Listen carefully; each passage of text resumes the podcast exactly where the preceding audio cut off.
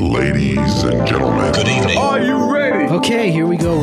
You're listening to the Deal Room Podcast. Join us as we bring you the inside scoop on business sales and acquisitions. Get across trends in the area and hear the industry's best recount their real life tips, traps, and experiences. Now, here's your host, Joanna Oakey.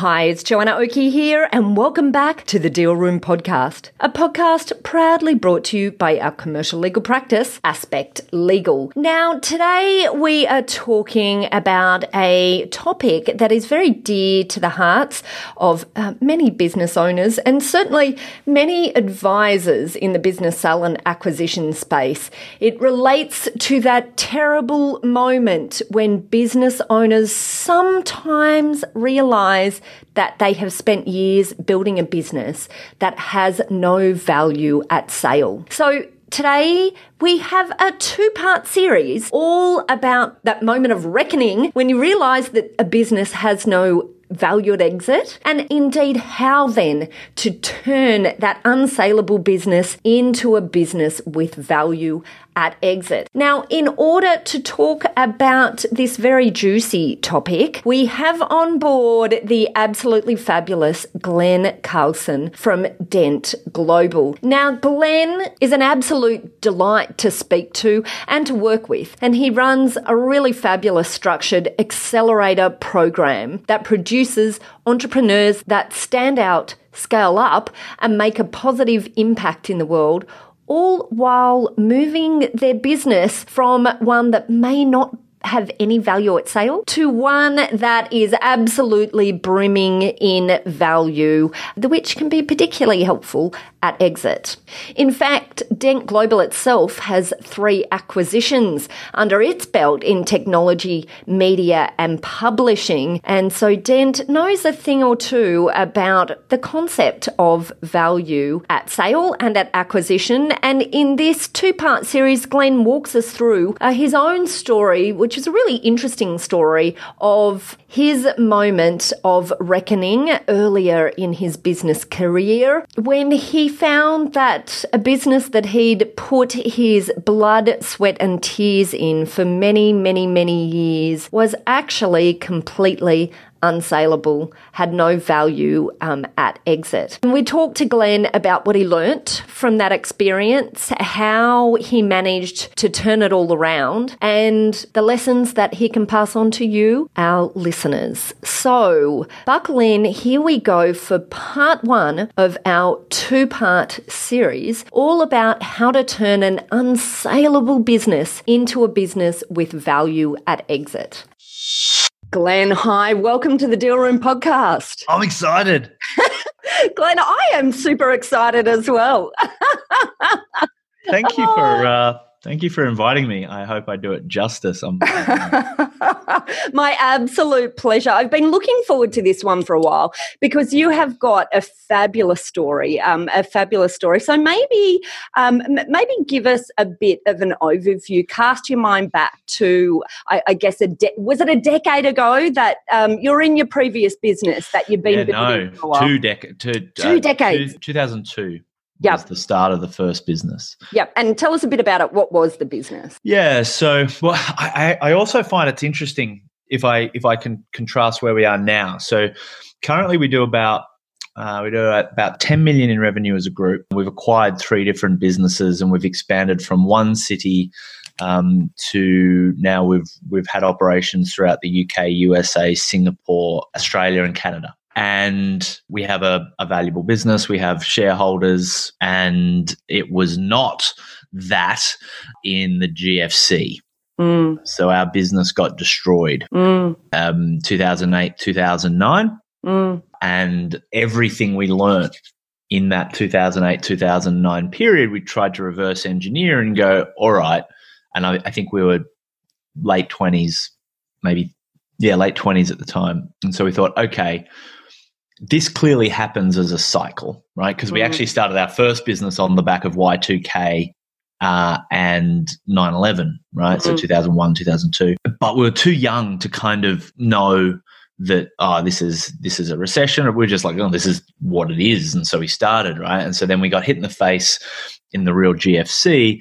And then we thought, okay, how would we want to design our business uh, to become valuable, uh, scalable, but also resilient the next time you know the economy kind of falls off a cliff. So if I go all the way back to the to the first business, I mean, essentially, Joanna, we were promoters. We'd promote speakers. Mm. Um, so we were marketers that ran a boutique, small marketing agency to promote business authors and speakers. Um, and we got very good at promoting people, Mm. And we, within year three, we're doing about 10 million in sales. Mm. And look, there's, I know we don't have a huge amount of time. So there was high highs and low lows. The whole thing fell apart. We had to rebuild it. But I mean, we're mid 20s. We didn't know what we were doing. And then we expanded to the UK. So we're doing about 150 events a year. We got pretty damn good at promoting people. We, we start to get a, got a really good sense. that actually has very little, and this is the whole premise of our business now. It had very little to do with the marketing of the person, and it had so much more to do with the positioning of the person in the industry to start with. And so Yeah. w- we'd go in and we'd you know help them write books, and we'd help them make sure that they were winning awards and showing up in social media. So when people Googled them, we made sure they had a really powerful message. So when we marketed them, we had something to market. Mm. I suppose. So we would we would see it would be very easy to fill an audience for some people and very hard to fill an audience for others, and that was kind of the insight. But anyway, so we, we had these insights that we didn't really know were valuable, right? We were just we were packaging up these people to make our business more successful and our cost per uh, cost per lead cheaper Mm. essentially. And you know, this is back before Facebook and all that sort of stuff. We were using fax broadcasting and broad broadsheet uh, newspaper advertising. You know, old school. yeah. And then we expanded to the UK. And at the time, we were running about four, four or five speakers. So we were, we were promoting some people back in Australia, we were promoting some people in the UK. Uh, and then, you know, these silly buggers with their uh, credit default swaps went and screwed the world up. And we had some big exposure to uh, the US dollar. Uh, the pound dropped 40% against the dollar overnight. And that was the first punch in the face. And it didn't stop for about a year. Mm. And we didn't know. We didn't know to radically drop costs. We didn't know how long it could go. And uh, anyway, it, it got to the point where when we tried to sell the business, now here's the thing we were still doing millions in revenue. Mm. We had a great team, we had a great culture, uh, and yet everyone that was looking at our business from an acquisition perspective just said it's worthless. Um, and we're like, And why? well, so we had all of these assets in the business, and because we, we we did our first year of uni before we dropped out, and we did accounting 101, and we learned around, about plant machinery and capital, Mm. and so. You know, we thought we'd been smart uh, because we run events. We bought all of our own AV equipment. We had a truck full of AV equipment, and we were building a database. And you know, we had a culture, and, and we kind of assumed that all those things were valuable. But when it came to sell, um, they just rip it apart and go, yeah, but you can you can jump on Amazon and buy audio equipment secondhand on the cheap. So really, Mm. that's not worth anything. Mm. But what about our database of hundred thousand people? It's like, well, okay, how much does it cost to acquire a lead? About three bucks at the time. So okay, that's worth three hundred grand. Um, what about our culture? Yeah, nah. you know, for a small business, like yeah, nah. Uh, great team, yeah, nah. Systems, yeah, nah.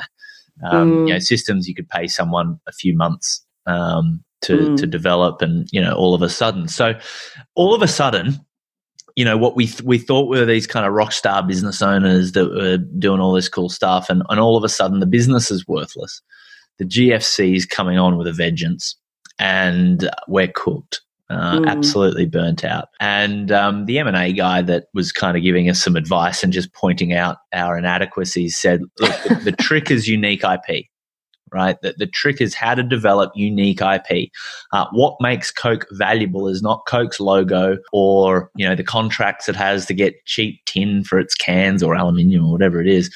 Um, you know, it's in the secret ingredients of Coke Mm. right? It's it's it's the fact that Pepsi can't quite get Pepsi to taste like Coke that makes Coke Coke. Mm. And, you know, Colonel Sanders, secret herbs and spices. These were the analogies we were given at the Right, time. right, right. Got to kind of find your own. And we're like, well, what do you mean? And, and he pointed out, he's like, you guys are in the business of promoting speakers. Look at Stephen Covey. He was still alive at the time. Stephen Covey, Seven Habits of Highly Su- Successful People. And we're like, oh, yeah, we can relate to that because we sort of promoted people like him. He's like, well, those seven habits are unique right? You can't get them from any other business consultant in the world. If you want the seven habits in your organization, you've got to go through Stephen Covey. Now, the fact that he licensed that unique IP to, I think it was 4,000 coaches, which is how he was able to sell the business for 130 million. Now, we had no idea, but we are like, oh, wow, that's, that's pretty serious.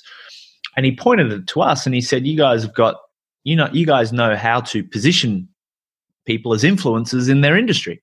This was before influencers was a word. This was Mm. before Instagram, you know, and before any of that. But you guys know how to do that, but you've been doing it with a grand total of maybe 10 people over the last 10 years. What if you help thousands of people um, understand those things that you've learnt how to do uh, in a in a very serious way and build a very serious business around? But the problem is you haven't you know you went and developed the personal brands and reputations and positioning all of, of all of your uh, of all of your clients, but you didn't do it for yourself. Uh, so now it's kinda- irony. Now it's kind of to yeah, we're plumbers with the leaky taps. Yeah, yeah, So we had to go and do it for ourselves, and that was the I guess that was the light bulb moment that the the most valuable stuff in an organization is not the stuff you buy from someone else from somewhere else, but it's the stuff that you come up with on your own and, and Mm. literally create out of your head and put it on a piece of paper and then publish it or you know package it up in some way that you can Yeah. own and then all of a sudden that's really unique and that's really valuable and it was just a total mind flip for us Mm. And so, I mean, I love the story here because it demonstrates what we talk about with our clients so often about the issue that we see at where businesses come to the point of exit and suddenly realize that there's either very little value or nowhere near the value that they had anticipated they get at exit. Yeah. That's a really hard discussion at any point. But particularly when someone has spent their life building a business and they Mm. only realize this right at the Right end end. when they're yeah wh- when they're at retirement. So, you know, you had the luck where you burnt yourself out before that point, right? Okay. So and and Mm. learnt that lesson really early on. And and I think it's such a critical lesson because you don't want to be the person that discovers that uh, that disappointment, you know, right at the end when you can't do anything about it. There's really got to be a, a more thorough understanding of assets, I think, from a business perspective. Because Mm. if you had a house that was dilapidated, you wouldn't expect to sell it for a lot of money, you know, and you, you build a, but develop a house or create a house, but over 10 years, 20 years, 30 years, which is how long lots of people have been building their businesses before they want to try and sell them. You know, the house has fallen apart again. But I mean, businesses, they're so hard to see that because it's so intangible Yeah, that's right. you know it's not until someone tries to value your business with a checkbox of you know 200 little little squares that they need to put a tick in to develop this value that they start seeing oh yeah no there's mold on the corner there and there's water leaking through the wall over there Yeah. and you know the electrics are shot the plumbing's shot and the oh, the foundation's cracked and it's like ah whereas at least in a property you can it's it's it's visually arresting yeah. you know, if you've got an asset deficiency, where the asset deficiencies in businesses tend to be hidden unless you're actively looking to, um, I guess, document, codify, benchmark all the different kind of categories of assets you've got in your in your business. But look, I, I hear it of it all the time as well. One of the things that I say is, to people is, look, your business value will double double the moment you go away for six months, and it makes Mm. still makes money. Yeah, a hundred percent correct. Because I think what happens, and you know, this discussion that we're having about the disappointment at exit, I have time and time and time and time again with business brokers and and corporate advisors who are working with business owners at exit. Right, so Yeah. they they totally get it, but businesses are really slow to understand it. And, and I think the reason is because um, the mechanics of running a business, and you sort of alluded to it um, earlier when you were talking about your story, the mechanics of running a business require that as business owners, we have a really strong eye on revenue and profit. And I think there's this belief that revenue and profit equals Equals value, value. at sale. That's that was our that was our paradigm. Yeah. Like we're doing millions in revenue, Yeah. we're making profit. This is great. Um, And because everyone talks about, you know, a business is worth X multiple at Hmm. exit, but no one talks about when you actually take it to market, it's not just about, yes, uh, multiples of what are being used to publicly compare, but that is not where the value in a business actually is. You know, it's in the ability of the systems, the business to run itself, the ability of the business. and it's and it's the difference between a multiple of three and thirteen. 100%. Yeah. Yeah. Absolutely. It's what makes up that little multiple. Those two little lines that cross. There's a lot in that multiple. Yeah, yeah, yeah, absolutely. Okay, so in how you work with businesses now, you see a lot of businesses. So you, I guess you have the opportunity to see across industries and and across many, many businesses. So before businesses coming into you, when when you initially see businesses, how many businesses do you think in SMEs we're talking about here are, are caught in this um, this reality of having a business that probably has very little value at sale? Ninety nine and a half percent. Yeah, yeah. I mean, you got to look. I mean, I think what a thousand businesses sell a year in Australia, and the vast majority of those are sort of corporate mergers, acquisitions, spin off, things like that. The amount of small businesses that actually sell. Um, I mean, the moment that most people get their head around the fact that a business isn't really worth anything, and look, when I say sell, I'm saying why bother unless it's going to be a life changing amount of money Mm. right? And for most businesses to be worth being bought, they've got to be doing about 10 million in revenue, 2 million in profit, or it's just not worth the paperwork, you know. Um, you know, and if they do sell it, it's certainly not for a life changing amount of money. Yeah. Right. Unless there's some radical, unique thing that you have that some big company wants, like they're buying your talent, or but that's you know, typically you'll be doing much larger. You'll be at a much larger level than the SME than than just that. So no, I find that the vast majority of businesses just aren't even close to being saleable. Most businesses that I see have been cobbled together out of a, a business owner kind of reacting to market forces and just trying to build a job and then build a business and Yeah. you know put their kids through school and and they're Yeah. kind of reacting to the noise of the market and the business and team and systems and processes and government and tax and it's just this big reaction so no i think i think the vast majority are woefully um, under equipped to even consider exiting um, and i think you know for the vast majority it's a three year build of Mm. focus like we're going to sell this thing for the max and it's got to be a total overhaul of systems culture assets sales marketing operations leadership brand and and how all of those things can knit together and continue to perform and even grow while the founder's on a holiday totally unplugged and that's what i say like you know your, your value of your business doubles when you can go away for six months comes back and it's still working. It's like the most valuable thing you can do is not be in your business. Yeah. and, and that's just often for the vast majority it's a total i mean most businesses are evolutions of jobs and people just bring that same mindset of i've got to work hard um, in my business. And they'll find a way to work hard and they'll find a way to build themselves into it. And so many people get so much personal satisfaction from that they've been trained that you know your value is in how hard you work every day and Mm. that's just it's not how i see the world I love it. I love it through your lens, Glen. I love it through your lens. So, look, I absolutely I agree with everything that you're saying here because we see it day in day out, you know, and um and and I just think that it's so sad, as I said before, that um that businesses only recognise this is not just at the point of retirement. It can also be businesses come to a point of exit because they're um, a bit like perhaps you were uh, back in back in the days before you tried to sell your first business. They're they're worn out, you know. yeah they're cooked being a business owner, being an entrepreneur is like a bloody exhausting process, you know. Yeah, which is the worst time to sell a business, right? The Yeah, moment you want to sell the business is the worst time to sell the business. Right? If very good point. The, the only time to sell a business is when you don't want to sell the business. That's the time to sell the business. So get Yeah. the business to the point where you're like, actually, I don't want to sell this thing. Um, that's the time to sell it. Because it's running so smooth Yeah. with uh, without the Yeah. uh, you know the the effort and the energy Yeah. driving Why, you. why would ground. someone else want the piece of shit that's run you into the ground? yeah, yeah, yeah, yeah. I'm with you. I hear you.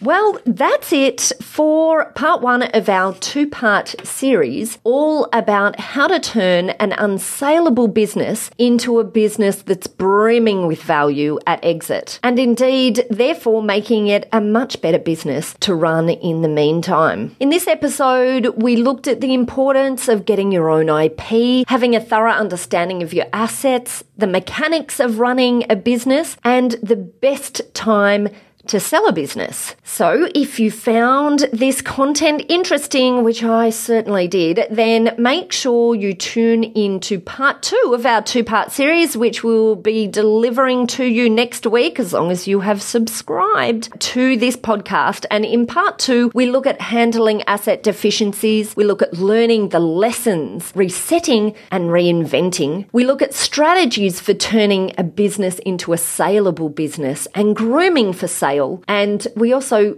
talk about the fastest way to create a breakthrough. Now, if you'd like to learn more information about this topic, or indeed if you would like to find out how to contact Glen or get involved in his program at Dent Global called KPI, Key Person of Influence, then just head over to our website at thedealroompodcast.com com or to the show notes, and there we will link straight through to Glen and Dent Global. Uh, and you'll also there be able to download a transcript of this podcast episode if you're one of those people who really likes the detail and wants to read through it in detail. Well, we have the transcript for you. There you'll also find details of how to contact our lawyers at Aspect Legal if you or your clients would like to discuss any legal aspects of gearing your business up for an exit or indeed looking at acquisition, either to start a business or for using acquisition as a growth strategy within your business. We work with clients both big and small and have different types of services depending on size and complexity. So don't hesitate to book an appointment, a free appointment with one of our legal eagles if you would like to find out how we might be able to assist. Now, as I said, don't forget forget to hit subscribe on your favorite podcast player in order that you get part two of this two part series delivered straight through to your phone or your other device. But until then, I just wanted to say a massive thank you for listening in. You've been listening to Joanna Oakey and the Deal Room podcast, a podcast proudly brought to you by our commercial legal practice, Aspect Legal. See you next time. Ladies and gentlemen. Conclude this evening's entertainment. Thanks for listening to the Deal Room Podcast. To find out more about this episode and other episodes in the series, check out the show notes or head over to our website at thedealroompodcast.com.au.